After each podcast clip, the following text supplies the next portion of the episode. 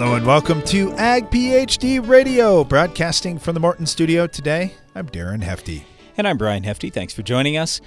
Today in the show, we're going to talk a little about ag lime, calcium carbonate. How does it work? Why does it work? And where do you need it? All throughout the show, our phone lines will be open. If you'd like to give us a call, you certainly can. 844 44 AG PhD. If you've got any questions or if there's anything you'd like to talk about on your farm that's happening right now. Again, that number is 844 442 4743, or you can send us an email, radio at agphd.com. So we'll get to the Ag PhD mailbag in just a little bit, but before we do, with lime, I think if you're a farmer, you already know that lime can raise your soil pH. So if you've got low pH, you put lime on, the pH goes up. It's a pretty simple reaction that happens in the soil where basically if you have low pH soil, that means you have extra hydrogen. That's acidity, okay? So, to get rid of that hydrogen, you put this lime or calcium carbonate on, and the result is basically just water, carbon dioxide, and calcium that helps build up your soil and make it um, it gives it a little bit better tilth, better soil porosity, and can serve as a nice nutrient for crops too that's needed in a pretty big way. So, anyway, calcium carbonate's awesome. It's great for the soil, great for the environment and everything when you use it correctly. Now, the two things that I wanted to talk about to start the show today are number one, not putting the lime in the right places, and number two, how did our pH get low in the first place? So let's start with not putting lime in the right places. Quite often here on the show, we talk about mistakes we made on our own farm. And here's one.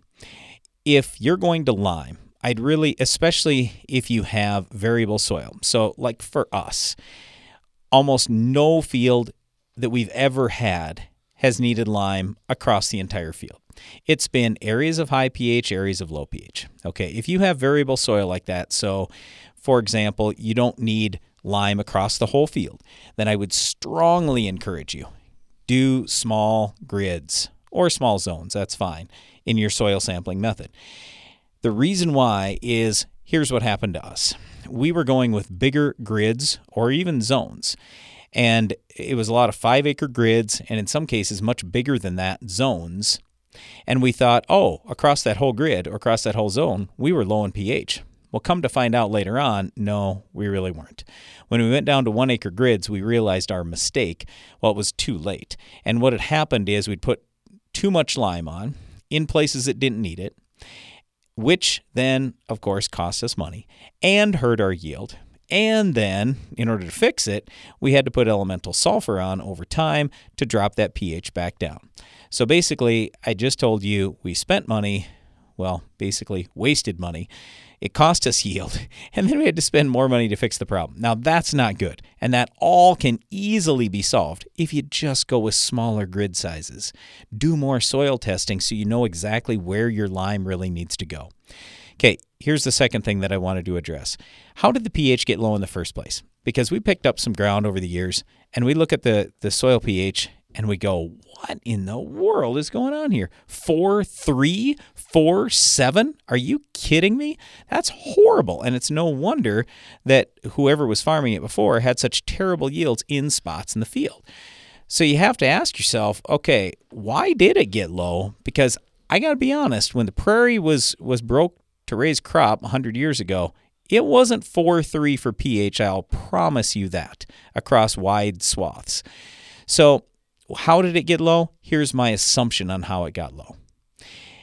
If you think about how we used to apply fertilizer, like take nitrogen fertilizer. Now, as you know, it's unbelievably expensive today, so you don't want to waste any, right? But the problem is number one, we don't do a lot of soil testing. And number two, like not very many years ago, we were just doing broadcast applications of nitrogen across the whole field. And we'd say, well, number one, I haven't soil tested it, so I just assume there's almost no nitrogen left.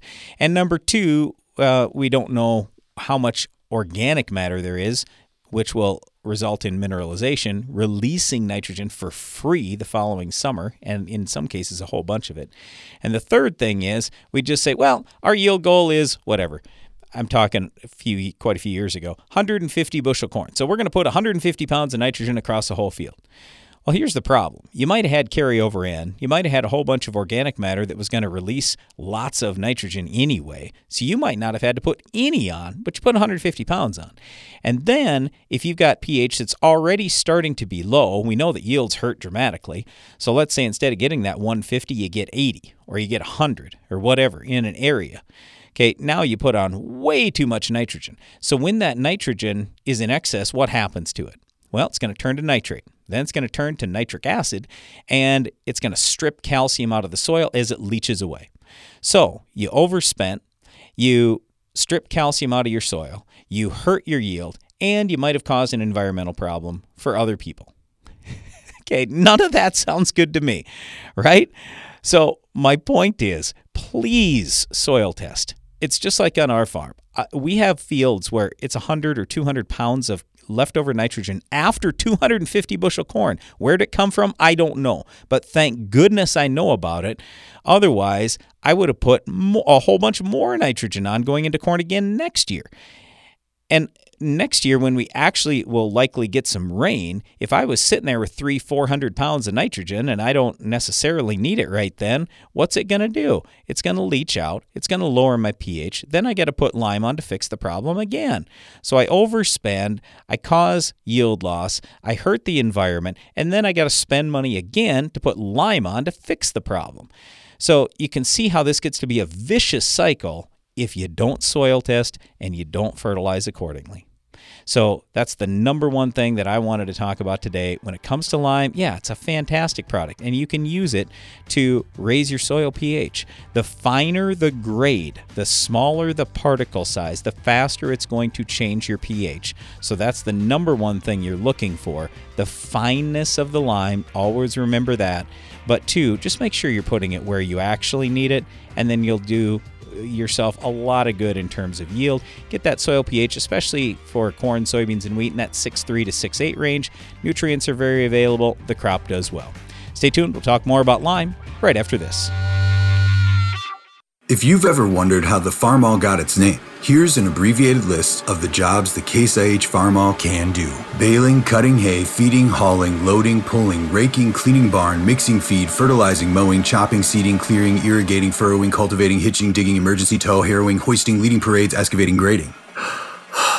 Let's make it simple. This tractor does it all. So no matter what you're doing, Can Do comes in red. Farmall. Learn more at caseih.com slash farmall. It's smart to make the right agronomic choices, and it's even smarter to get rewarded for them. With the Bayer Plus Rewards program, you earn cash back on seed, herbicides, and other eligible products. And it keeps getting smarter because now you can earn an additional 10% bonus when you send your redemption check to your retailer. To learn more, contact your retailer today. Protect your yields and get the most from your land with Bayer Plus Rewards. Visit mybayerplus.com and see program terms and conditions for full details. Nothing waits for a farmer. Not the weather, the banker, the crops. It's never at a farmer's convenience. So when it comes to crop protection savings programs, how come they get to ask you to wait for a rebate? Don't wait for rebates. Get the True Choice offer from Corteva Agriscience for instant upfront savings on crop protection products. Ask your local Pioneer sales representative or your crop protection retailer about the True Choice offer from Corteva. But don't wait. Are you combining around weed patches, waiting for weeds to dry down, or tired of spring burndown failures? Save time, nutrients, and moisture by including a Valor herbicide brand in your fall burndown program. Valor provides excellent residual control of tough weeds, including kochia, mare's tail, prickly lettuce, dandelion, plus suppression of bromes. Proactive, effective weed resistance management starts in the fall. Get a clean start for your next season with Valor herbicide brands. Always read and follow label directions.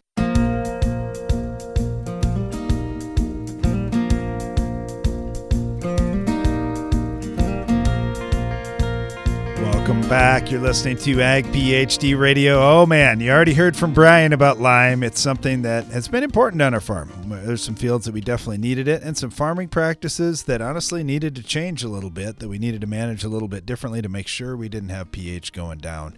And in our soils, uh, man, we can we can hold that neutral pH. We can keep nutrients available. It, it, works very well, but it does take some work. There's no doubt about that. But in the south, it's a little different. A little different soils, a little different weather. Got our friend Chad Henderson on down in Alabama, part of the Extreme Ag Group. Chad, thanks for joining us. Yeah, yeah, good to be on today. All right, so we're talking about low pH soils and lime. What what are things like on your farm, and what have you guys had to fight over the years?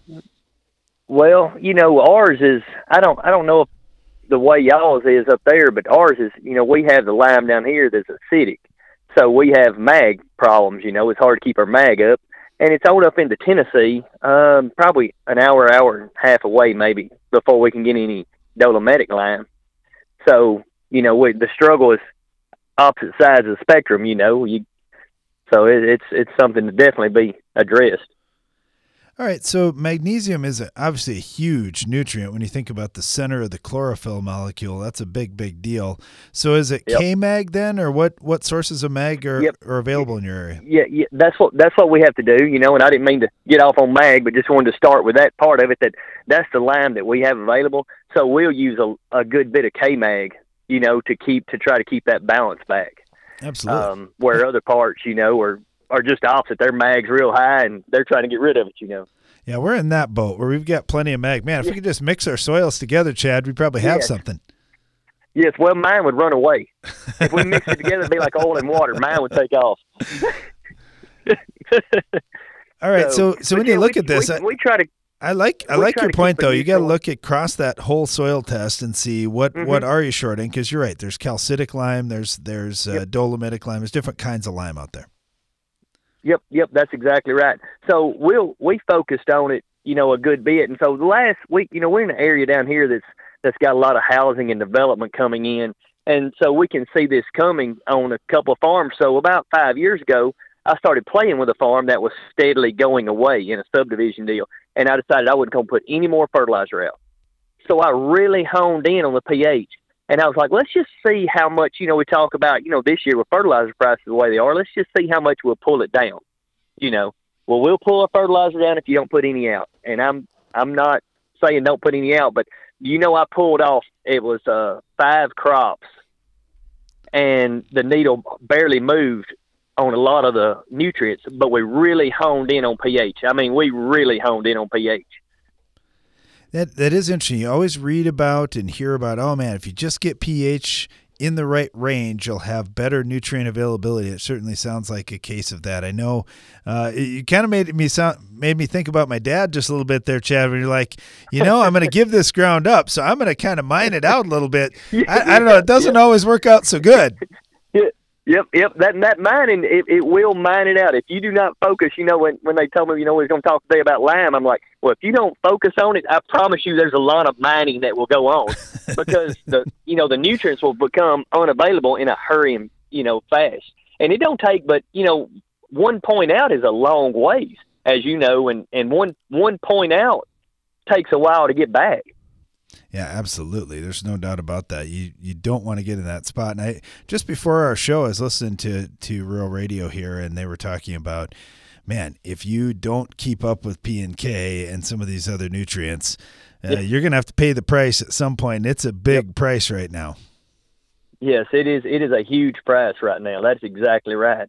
Um, but yeah, we we'll try to focus and keep a lot of our litter in that you know six two to six five, six eight range is where we try to keep it, and it'll it'll dip down and you know to the six five you know five eights to sixes, and that's when we're you know when we're really pouring it back to it. But but we'll go down and and and you know like y'all are high and trying to get down. Yep, yep. It's all relative depending on where you're at. All right, Chad. So yep. uh, you're working on raising better yields. Which crop do you think you made the most progress on this year? Ooh, man, you know, every time I think I make progress, it shows me up and shows me something I didn't learn, didn't know. That's good. You know, every time you think, you know, you, you you're setting me up for failure here, Brian. well, you're you always know, paying so, attention um, that way. You're always learning something. That's good. That that is true. That is true. You know, um, I don't know. I would say I would say both crops. Uh, you know, and we hadn't really talked about wheat a whole lot. We've we've learned a lot on our wheat and fungicide applications and fungicide timings. You know, you know, everybody's always talking about a lot of parts. You know, is corn or soybeans, but I don't know that this year I didn't learn as much on wheat as I have on on anything. Is that uh, thanks to our friend Lee Lubbers, or who are you picking up some knowledge yeah, from there? Well, that, yeah, that's right. Lee does a great job, you know, with biology and stuff, and and uh, yes, thank, definitely thanks to Lee Lubbers on that deal. Yeah, it's always good to, But- to compare notes with others. Uh, I know our topic today is lime, but I mean, with any topic in agriculture, just to to find out what other farmers are doing, where they're finding success, it's it's pretty valuable. you know you know it's it's and, and a lot of this stuff is not relative to you you know i mean me and lee are as far away from each other as possible but it's but it's the little pieces to get to that point that you can pick up on you know so so it's like oh well that that's way different from anything i do i could never do that but still to get to the point is still the same way Yeah, the ultimate goal is the same, and and you're right. It maybe maybe uh, in his dry climate doesn't really fit with what you're doing, or with his cold weather doesn't necessarily fit with what you're doing in all Yeah. cases. But but certainly a lot of a lot of things that you do have in common Yeah. too. Well, I'm. I mean, I've learned more. I've learned as much, you know, off y'all's farm when y'all have invited me up for the last several years. I've learned as much there as anywhere from Glenn and all, and y'all too. You know, to to see how how many different trials and applications that y'all have. You know, and I, I don't know. Have y'all have y'all done much trial work on pulling lime down? You know, in, in some of your applications and see the yield on it. On on uh, just varying the rate of lime, you mean? Yeah, yeah, that's right. You know, variable rate lime is is starting to get pretty popular up here too, and and you're right. Uh, Brian was making that comment here as we started the show today that we haven't had a single one of our fields that we could just blanket rate lime across the whole thing. Yeah. It's been different all So the way my- across. Yeah, my dad was like, I don't know, you know, we, those samples are high.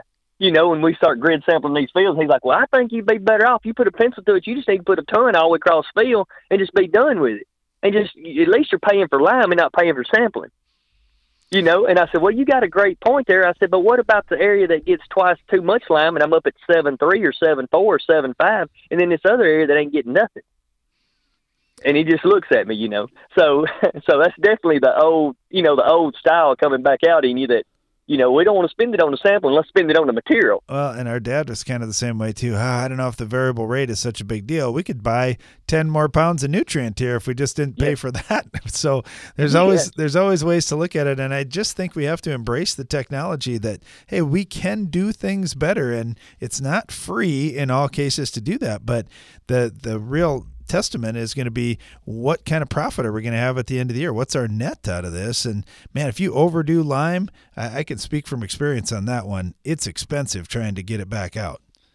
That that's exactly right. You know, and, and we, you know, we look at look at these things, and, and you know, the farmers in the last, you know, ten years or so, we're so much more efficient, and that's what what's driving our prices and our pocketbooks. You know, is the efficiency that we get to do now. You know, the American farmer is just does a really good job being efficient, and it's the technology that people have brought to the table that have have made that for us. You know, um, so so we got to we got to embrace that and take it take it as far as we can take it. You know, because everything else is is about crunching numbers. Well, one of the reasons we love having our friend Chad Henderson on the show is Chad's always pushing for that extra bushel and that extra dollar of profit. Chad, thank you so much. Really appreciate having you on. Man, Thanks uh, for uh, any- for sharing a little bit. I appreciate it anytime. You bet. Now we're talking about lime on today's show, and and I, I get what Chad's saying too. Man, you can't hardly be any farther away geographically uh, from Alabama up to South Dakota, but uh, some of these same lessons are going to to play out regardless of which crop you're in and what state you're in, because this is a soil thing. When we're putting lime out there, we're putting out calcium carbonate, and we're trying to increase that pH in your soil, and it's a pretty easy, natural process producing free calcium, carbon dioxide for the plants to breathe in, and water. That's it. So there's no negative impact on the environment. In fact, it's very positive on soil health because your soil microbes like that pH moderated just a little bit. They don't like, severely acid pH.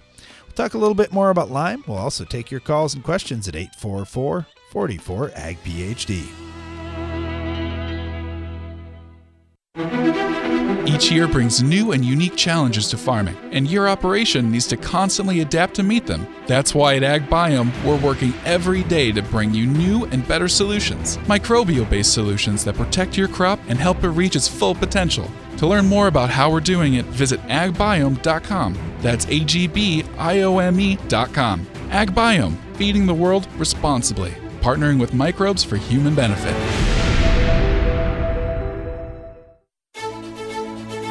What's new from Nufarm? Leopard herbicide brings you exceptional planting flexibility for soybeans, field corn, and cotton. Leopard provides your spray plans with a fall or early spring option to boost resistance management. And did we mention it's a highly compatible tank mix partner due to its ultra low use rate? Ask your dealer for Leopard herbicide. Available for fall. How do you make 300 bushel corn on your farm? I'm Darren Hefty. On Tuesday, February 1st, we're going to answer that question at a free Ag PhD corn agronomy workshop at the Morton Center near Baltic, South Dakota. We'll talk about water management, fertility needs, finding success in cold soils, and we'll discuss how to protect your corn crop from weeds, insects, and diseases that rob yield potential. If you want a roadmap to 300 bushel corn and beyond, don't miss the free Ag PhD Corn Agronomy Workshop. Register now at agphd.com. While you're there, check out the other Ag PhD events that we have coming up in January and February, including agronomy workshops in soybeans and wheat, a tiling clinic, two days dedicated to soils, plus a whole day devoted to natural and biological products. There's a lot of great information that we can't wait to share with you. To learn more about these events and register, go to agphd.com. It takes a team to beat resistant weeds. Experts agree using multiple herbicides with alternate modes of action increases your chances of beating resistant weeds. Tough 5EC is a selective, contact herbicide for post emergence control of broadleaf weeds, especially herbicide resistant strains. Tough 5EC is a perfect teammate, having a synergistic effect with HPPD inhibitors and enhances products in the PS2 group. Make Tough 5EC part of your winning team. Ask your local retailer about Tough 5EC or visit BelchimUSA.com. Always read and follow label instructions. Are you combining around weed patches, waiting for weeds to dry down, or tired of spring burndown failures? Save time, nutrients, and moisture by including a Valor herbicide brand in your fall burndown program. Valor provides excellent residual control of tough weeds, including kochia, mare's tail, prickly lettuce, dandelion, plus suppression of bromes. Proactive, effective weed resistance management starts in the fall. Get a clean start for your next season with Valor herbicide brands. Always read and follow label directions.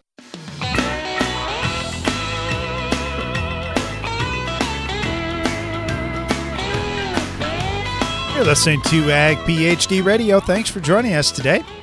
Our discussion is around the topic of lime applications on today's program. Lots of liming happening after harvest in the upper Midwest and other parts of the continent as well. Let's head over to Michigan. Got our friend Daryl on with us right now. Daryl, how's it going? Good, uh, Darren, and yourself? Well, not too bad. You know, we we got talking with Chad Henderson down in Alabama about lime, and he said, "Man, I got to go all the way up to Tennessee to find dolomitic lime. We're short of magnesium here. When you're liming, what kind of lime do you like, and are you shooting for magnesium or just high calcium concentrate?" Well, the guys that are farming my land right now, they um they went back to the uh, calcitic lime because um, our mag levels on our on our uh, base saturations are actually pretty good. You know, we're in that 12 to 20 percent range, and so we really don't need the magnesium. There are some spots on some of our soils where I've had to spread uh, dolomitic lime, but mostly right now it's calcitic. We had um, you know, as I talked with you before, we had um, access to beet lime, but the guys that are farming my land really don't like using that. They're not they're not real confident in the in the levels and not getting the bang for their buck out of it. You know, the beet lime is kind of interesting, and Brian, you could comment on this one too, because I know some of the beet lime has got a lot of other nutrients in it, like even phosphorus. yeah, lots of phosphorus. So, yeah, I, I, mean that's why we always tell people just get an analysis of it, and don't trust whoever's selling it to you. Just right. go pull your own samples, set it in for analysis, see what you've actually got. But yeah, that that is one thing we haven't really spent much time talking about this, but there are a lot of different sources of lime. We use water treatment lime, which is also much higher in a lot of different nutrients than ag lime would be, of course. So, yeah, I mean, you can get fertility besides getting lime sometimes. So, yep, lots of things you got to look at. Exactly. Yep. You know, as you look across those soil tests, like you mentioned, once you've got that magnesium in line, uh, it's it's good to keep it there, and that can be a challenge. So, uh, putting out that calcitic lime is is a way to do that to to just feed your calcium where you need, and and not trying not to, to decrease that magnesium too much. But I know anytime on that base saturation you start increasing one, you can run the risk of decreasing that other one because it's got to come from somewhere, right? Exactly, exactly, and that's what I, I I I've usually done. And when I when I farmed, I uh, now the, the guys that are farming my land, they they test basically every year now, and they've got a, a lab here called Brookside Labs that comes out and does all their testing for them and gives their recommendations. So they follow that pretty pretty well. They made some you know some major amendments to my soils when I from what I did when I farmed. So. You know, uh, it's an interesting point because Brian's talked about this before too. When when eventually Brian rents out his ground, uh, what kind of restrictions he's going to have on me or whoever else decides to farm. He always laughs when I say that because I'm a full two and a half years younger than him. Uh, but uh, you know, what kind of restrictions do you have on people renting your ground, and are you watching their soil samples pretty close? I I have not because these guys that I have farming my land are top notch, and I don't worry about it and when um I had them take over a couple years ago after my brother passed away, I told them I said you guys are going to farm this land as long as I'm alive and do what you got to do and treat it just like your own. And we've, you know, they've they've made amendments, they've spread down phosphorus, they've uh, put the lime down. We went in and tiled. I told them, you know, I'm not afraid to spend the money on tile where we need it, and I, I want them to do well so that I can do well. Because my my rents are based. I kind of have a flex rent, so I get a base amount, and then like this year with prices being up and yields being really good, um, I should get a, a bump out of that. So I'm going to get a return regardless. So. You know, I love that. I love the flex rent. I think that's something that that really is something people should be looking at because yeah. now you've got some incentive there that hey, uh, when you do really well, you don't have to go renegotiate all the time. You got something in place where uh, hey, I get a base. I know I can count on that. And on the good years, I get a little extra. And the years where it's tough for everybody, we want to keep that same farmer in business so he can keep farming my ground long term. Exactly. And that's the way I look at it. Like I said earlier, you know, I, I want these guys, I've told them they're farming it as long as I'm alive. And, uh, and, and I don't know what their succession plans are, but I, you know, I want them there for long term because they're some of the best farmers around. Outstanding. Well, keeping that pH in line is a big, big deal. It, yep. it helps with so many things out in that soil and keeping everything healthy in the field. Uh, yeah. It's it's definitely a good situation to be in. Well, th- this year's crop, um, they they harvested. You know, we got kind of started early around here on corn, and uh, they harvested my corn on September 30th, and I they told me it went about 213 bushels, which is the best corn we've ever had on that farm. Other the best we ever had when my brother and I were farming was right around 195. So um, what they've done is paid dividends. Outstanding. Well, that is that is awesome, and it's it's good to hear that too because so much of this ground gets cash rented, and it's tough when you don't have long term deals to to make those big expenditures like lime can be because it's a it's yep. a multi year return. So yeah. kudos to you, Daryl. That's that's a great way of doing business. Yep. Thank you. Thank you. Well, thanks for thanks for uh, chatting with us a little bit, Daryl. We really appreciate it, and good luck to you here. Yep. Thanks for everything you guys do. Take care. You bet. You know, Brian, Daryl makes a great point. If you've got a lime investment, it's a long term deal. And if you can work with the, the tenants that are farming your ground, or if you know if you're the tenant and you've got a long term deal, you can make those investments and keep that soil in great shape. Because if you get that pH way out of whack, it's tough to raise a good crop and it's tough on so many things in the field. Yeah, that's for sure. And here's kind of the way I look at this thing. Roughly in the United States, half of the ground that's farmed is rented.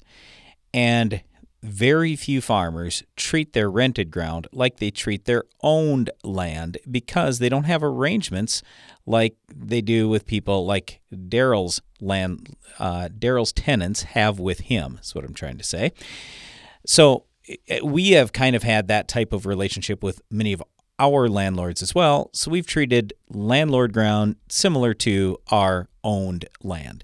And that basically means we're building it up. Whereas almost every time we buy some ground, it seems like that ground had been cash rented for a long time.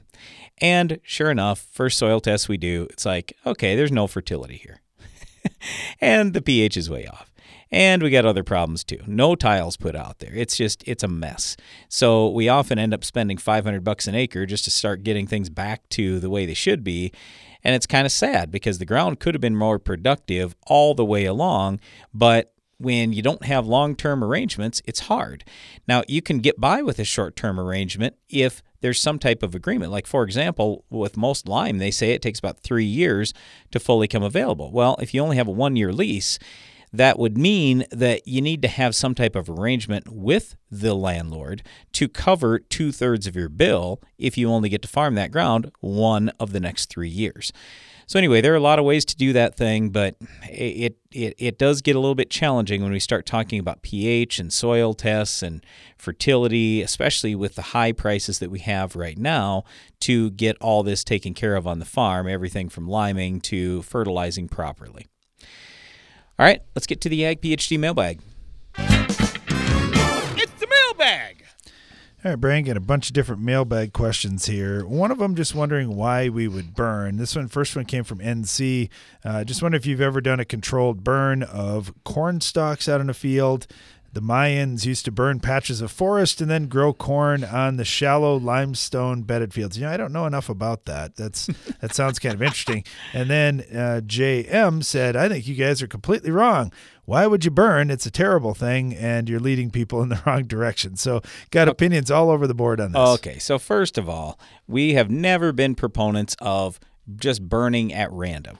I think it, this probably has to do with we were talking about this, I believe, in the television show, and I just most likely made the same comment I always do. And I said, look, if you feel like you have to burn, then hey, you got to burn. But here are the reasons why I don't like it. Number one, there's always risk with that fire taking off.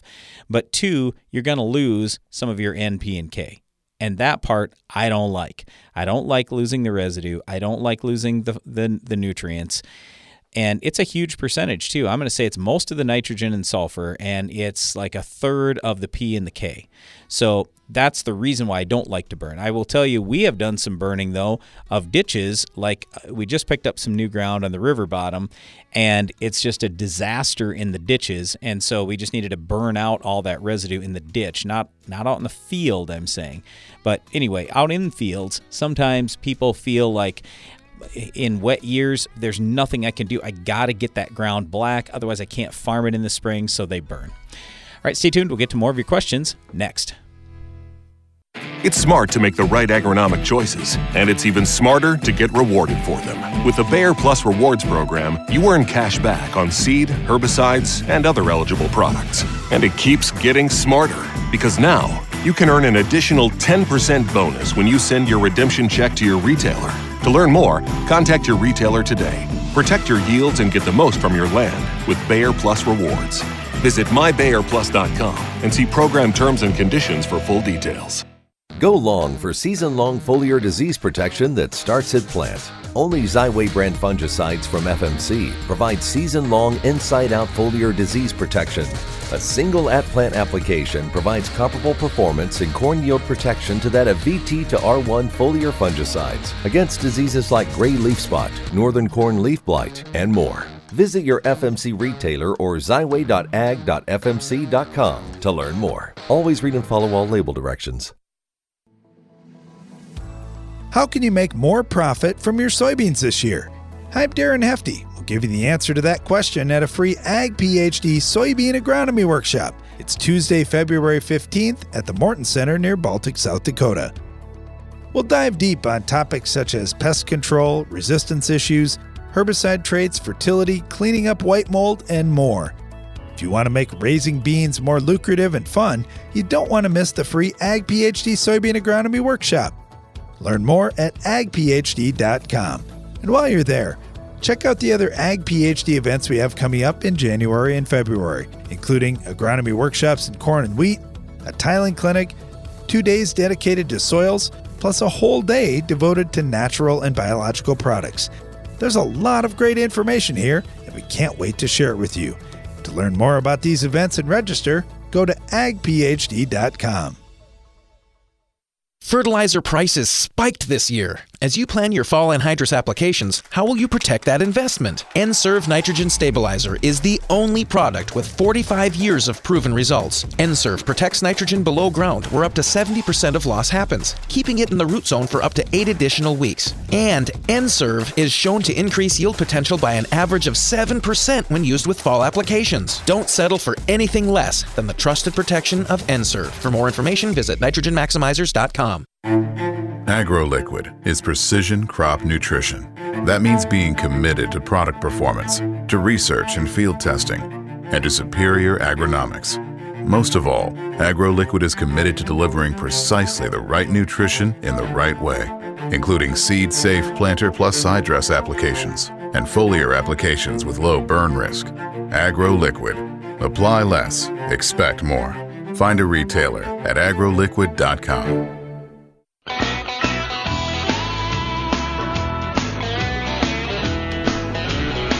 You're listening to Ag PhD Radio. Thanks for joining us. Our phone lines are open at 844 44 Ag PhD, or you can email us radio at agphd.com. Let's head back over to Michigan. We've got Garrett with us right now. Garrett, how you doing? Good. You? We're doing well. We're doing well. What can we do for you? Uh, first, like to say, um, just started listening to the show, and it's amazing. I learned a lot so far, and I continue to hopefully learn more. Awesome. Thank um, you. Thank you. Um, my question is, as a, a young farmer, pretty young myself, starting a family farm, we have ourselves about 30, 40 acres, and we run out another 30. Um, and a lot of older farmers around us are retiring right now, and they're asking obviously pretty high prices for land, um, especially during this time.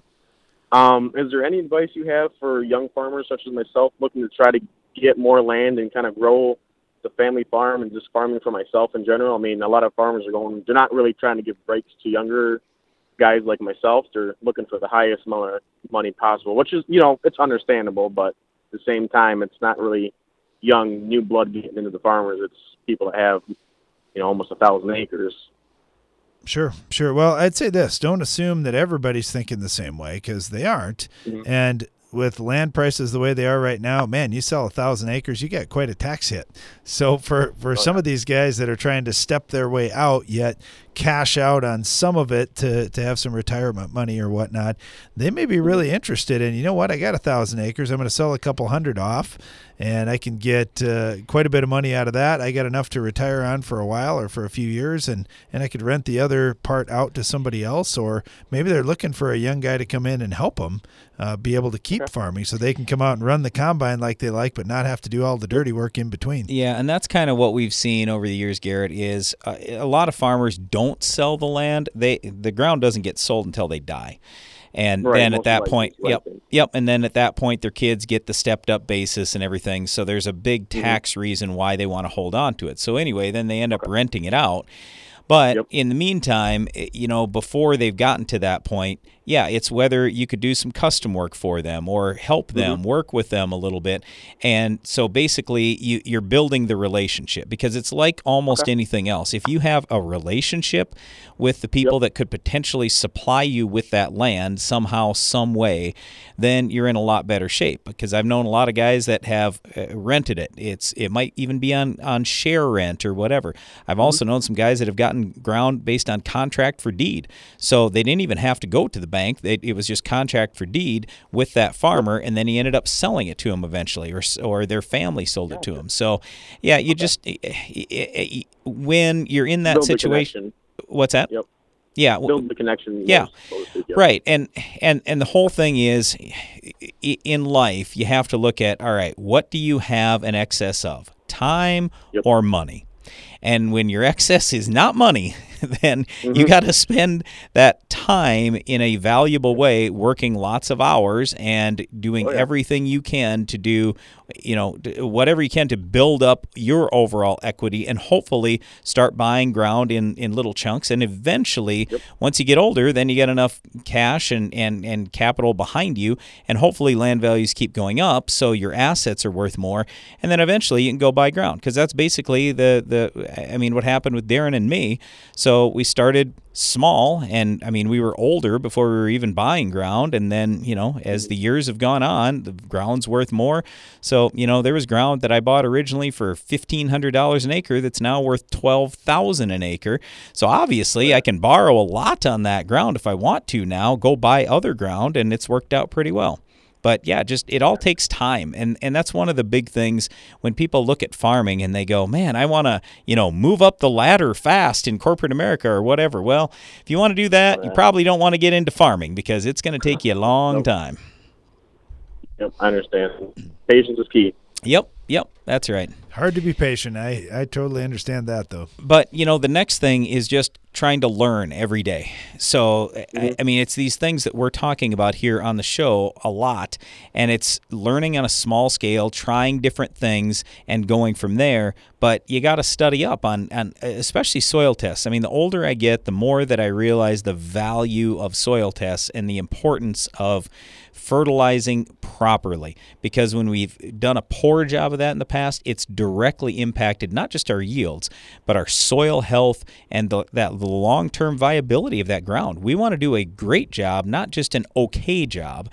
So we're continuing to try to improve on that all the time. Even though Darren and I've been farmers for over 30 years, it's just you know, eh, well, plus when we were kids, I, I mean, it's just trying to get better every day. So anyway, it's oh, fun. Yeah. I I, re- I, really like agriculture, and I, I, mean I think you got a bright future if you just stick with it because it's kind of like you say, you know the the numbers are thinning a little bit, so there aren't nearly as many people who have that passion to work all those hours and and take yep. that risk and everything else. So you just got to stick it out, and hopefully it turns out great for you. Thank you. Uh, on a quick side note, we're talking about fertilizer. So my my dad's kind of old school in, the, in his ways of thinking, and uh, most of our fertilizer is just a broadcast uh, over the fields. And yep. our field kind of varies between you know a nice uh, good soil, then we have some clay spots and sandy spots. Sure. I was trying to talk him into doing some different soil samples, like grid sampling. Yep. To kind of like localize our fertilizer. Is it yes. in the fall, usually yes. after you know you work the field up, or in the spring? We we typically test right after the combine rolls through. Yep, before you do the tillage in the fall. That's our that's before our tillage. Okay. Yep, and part of the reason why is now I have if I didn't let's say I wanted to fertilize in the spring, I have all winter to think about it, talk about it, look at it, everything else. But most of the time yep. we're trying to get our work done in the fall. So we combine, we immediately soil test, and then we get the results back, let's call it a week later, and then we can go out and fertilize. So it, it works out pretty well that way. Okay. All right. Well, thank you guys. I appreciate all the information. You bet. Yep. Thanks for calling in. Good luck. Yep. Thanks. Bye bye. All right. Next, we got Robert calling in from Illinois. Robert, how are you today? I'm doing great. I just got back to a funeral and it wasn't mine, so it's, it's a good day. so, well, uh, uh, yep. Sorry to hear about the uh, the funeral, but I hear you got a question about concaves. Yeah, I was. Everybody, a lot of people have been complaining and whining about green stems and leaves and the beans and so forth. Um, I wondered whether the aftermarket concaves that you guys talk about that you use in your combines, whether did that help you in regard to getting an early start in in harvesting your your soybeans with you know that were still kind of green? Well, let's put it this way. I there's nothing out there that's going to be perfect. Okay, so we really like those Estes concaves, yes, but when you've got green stems yet the the seed is ready to harvest you just you got to go and you're just going to end up going slow in a lot of cases. And i'd say too a lot of people are always rooting for an early frost. I'm never rooting for an early frost. I don't care if things are evened up. I don't care if we have to go slow. I want the most money. I want the most yield possible. And the longer we can keep those stems green typically the better yield we end up with. I think that the stems stems ended up so green this year in part because of all the drought stress and late rains and things like that. But yeah, it was unusual. But the flip side of that is hey, we actually probably did a fairly decent job as farmers keeping those plants alive somehow, some way through all the stress that they had this year. And then we, we had the challenge that we did this fall with harvest. The other thing that I would say that's a big deal is harvesting wetter soybeans. We use automatic bin fan controls, and man, that has made our farm tons of money. Rather than having some of our beans get dry like always used to happen, we start harvest at 17% moisture beans, and then we finish our harvest earlier so we have more time for everything from soil sampling to fertilization and tiling, you name it. But I, I'm essentially retired, but working the same number of hours as before. But so I'm working for my son, and so yep. the two topics that we have kind of an ongoing rub about, and I think in his his situation, he's just not wanting to spend money. But the the two topics have been the bin fan controls and the Estes concave. I'm sure. you know I'm basically sold on both, and uh, and at this point he doesn't want to spend the money. Now, however, yesterday I was out following a couple of rains after some bean harvest, and I was looking and evaluating rotor loss, and it's easy to evaluate whenever the rotor loss and and, and head shatter is turned into a fall cover crop. And yeah, we saw we saw a lot of that this year. There's no doubt about Yeah. it. There was a lot of lot of fall unexpected fall cover crop out there. Uh, we're talking with Robert here in Illinois about concaves on the combine, but we'll take more of your calls and questions right after this. Boost your productivity and profitability with Soil Warrior from Environmental Tillage Systems. Improve fertilizer efficiency and your yield potential in just one strip till pass. Now that's ROI. Contact us today at soilwarrior.com. Get an extra semi load out of your grain bin. The End Zone from Farm Shop MFG can increase your stored beans moisture from 10 to 13%. On a 20,000 bushel bin, that's a free extra semi load. Visit farmshopmfg.com for more. Heat, drought, wind, hail, northern corn leaf blight, gray leaf spot. If your corn is under stress, you are too. Get Veltima fungicide, swift activity, with fast payback, an expanded application window. Makes life simple, and it's the secure choice. With powerful residual for visibly healthier corn. Swift, simple, secure. Veltima fungicide. Call your BASF rep today. Always read and follow label directions. Veltima fungicide is not registered in all states. Did you know soybean diseases like white mold and sudden death syndrome can survive in your soil even after rotating crops? Prevention of these diseases is a constant battle, and yield loss from an infection can be devastating. The right management plan makes all the difference. Keep your beans safe with Heads Up seed treatment. Heads Up guards your seed from both white mold and SDS. Stay protected and profitable by asking your seed dealer for Heads Up. Learn more at headsupst.com. How can natural products help you raise bigger and better crops? I'm Darren Hefty. In recent years, natural products have exploded onto the market, making claims of improving soil health and plant development. But which products will work best on your farm? Well, that's why we're devoting a full day to our first ever Ag PhD Naturals Workshop. It's Wednesday, February 16th at the Morton Center near Baltic, South Dakota. Our research team has spent years testing hundreds of natural products, and we want to share with you what we've learned. For more about this free event, go to agphd.com. When it comes to harvest, every kernel counts. And nothing captures more kernels than the new Drago GT or the proven Drago Series 2 corn heads. Both have automatic self adjusting deck plates, and the new Drago GT features quad suspension deck plate ear shocks for even greater harvest efficiency. Nothing in the field captures more yield. For more information on Drago cornheads, go to dragotech.com. That's dragotec.com. Morton Buildings knows that great buildings need great people, and we want you to be the newest member of our team. Morton is expanding its construction crew, and we're seeking new and experienced candidates to fill our crew member positions. Morton provides great pay and training, so be a part of the next generation to build Morton. Don't let the opportunity to join the best construction crew in the business pass you by. Learn more on our careers page at mortonbuildings.com.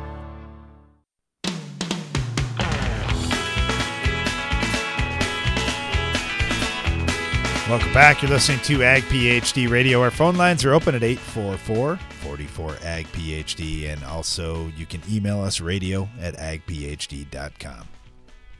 All right, so right before the break, we were talking to Robert from out in Illinois. Uh, yeah, Robert, we were talking about your debate with your son about the concaves and then the automatic bin fan controls.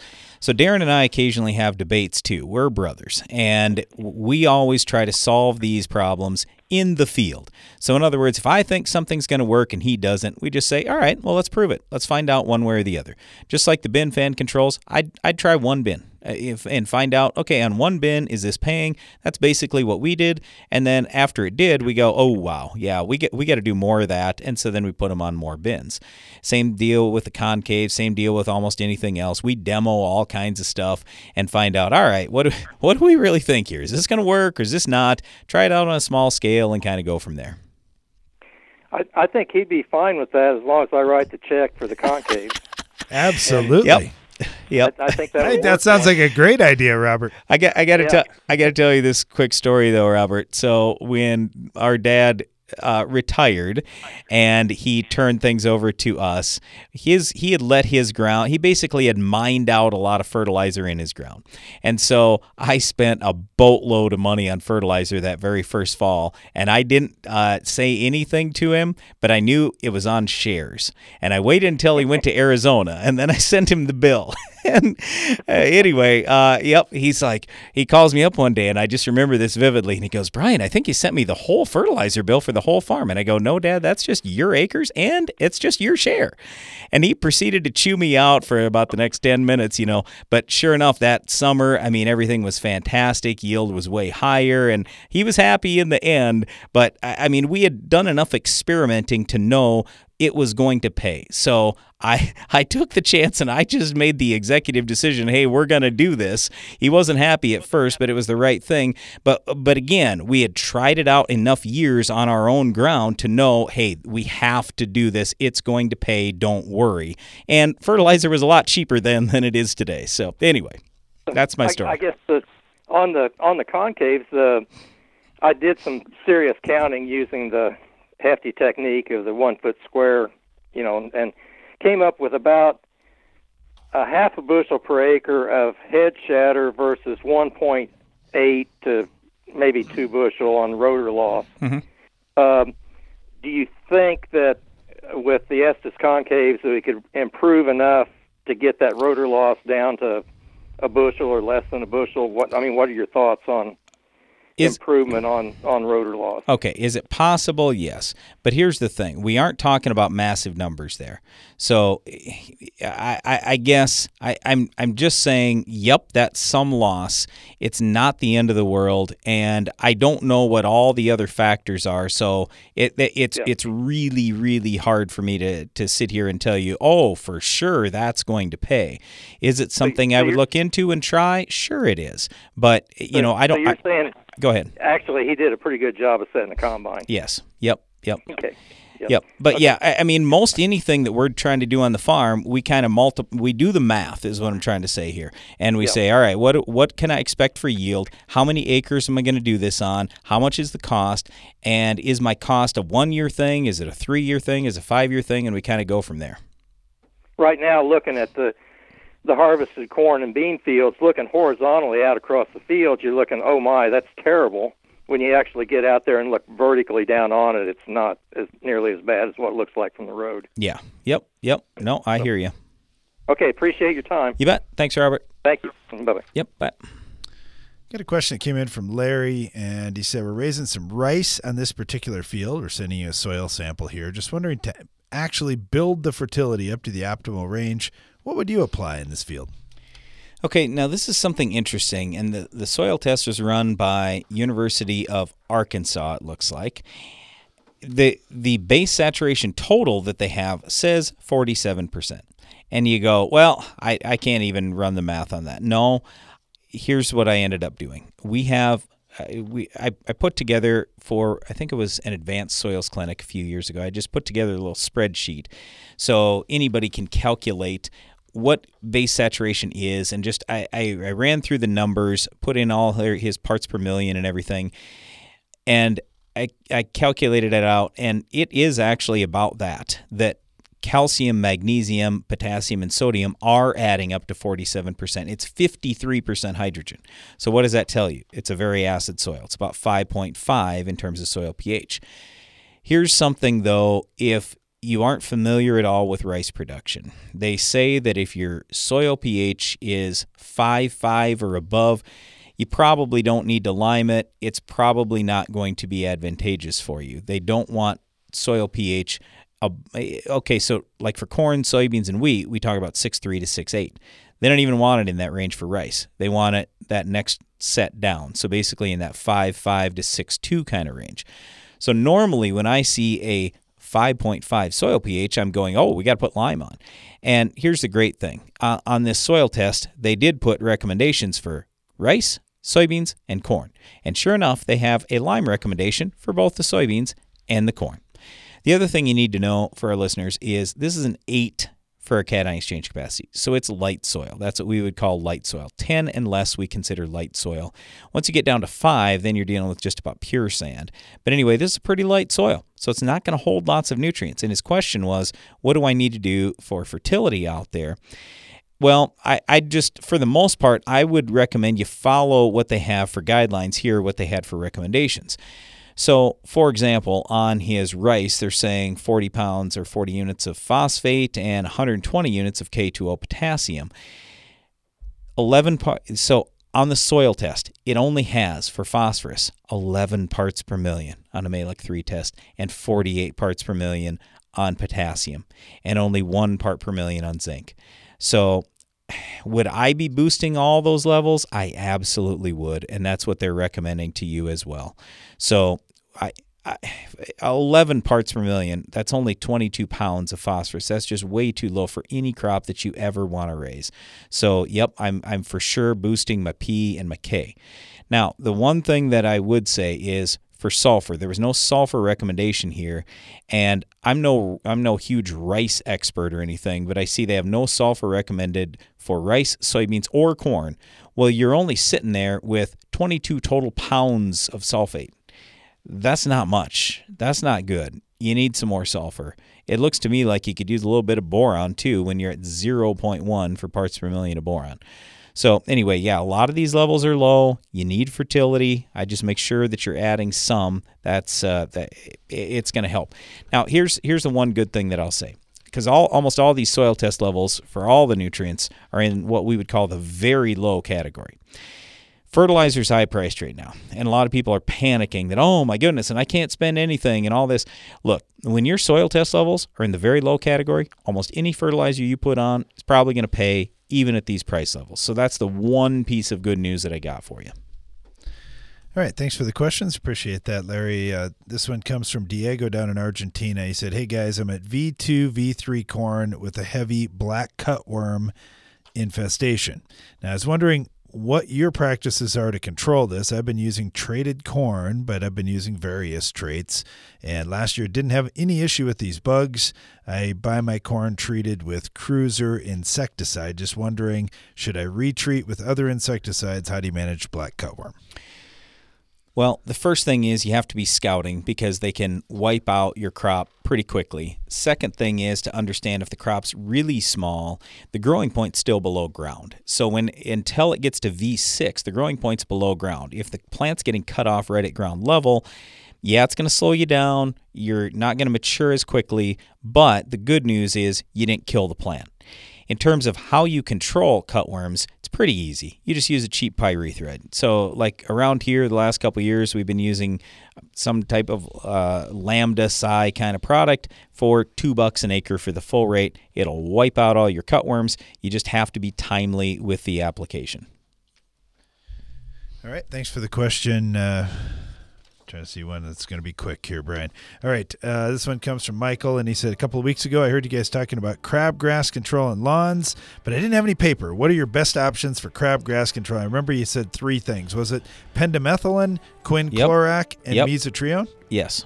Yes. So the quinclorac, that's the best. I would say that's Drive, or like in sorghum, it's Paramount. And the mesotrione, uh, Tenacity would be one of the name brand products, but yeah, it's similar to Callisto, same active ingredient as Callisto that we use in corn. Those are probably my top two things. And pendimethalin, same thing as Prowl we use in soybeans. That's a good pre as well. Great question. Thank you so much. Really appreciate you listening, Michael. Thanks to everybody for listening to our program today. Be sure to join us again each weekday for more Ag PhD Radio.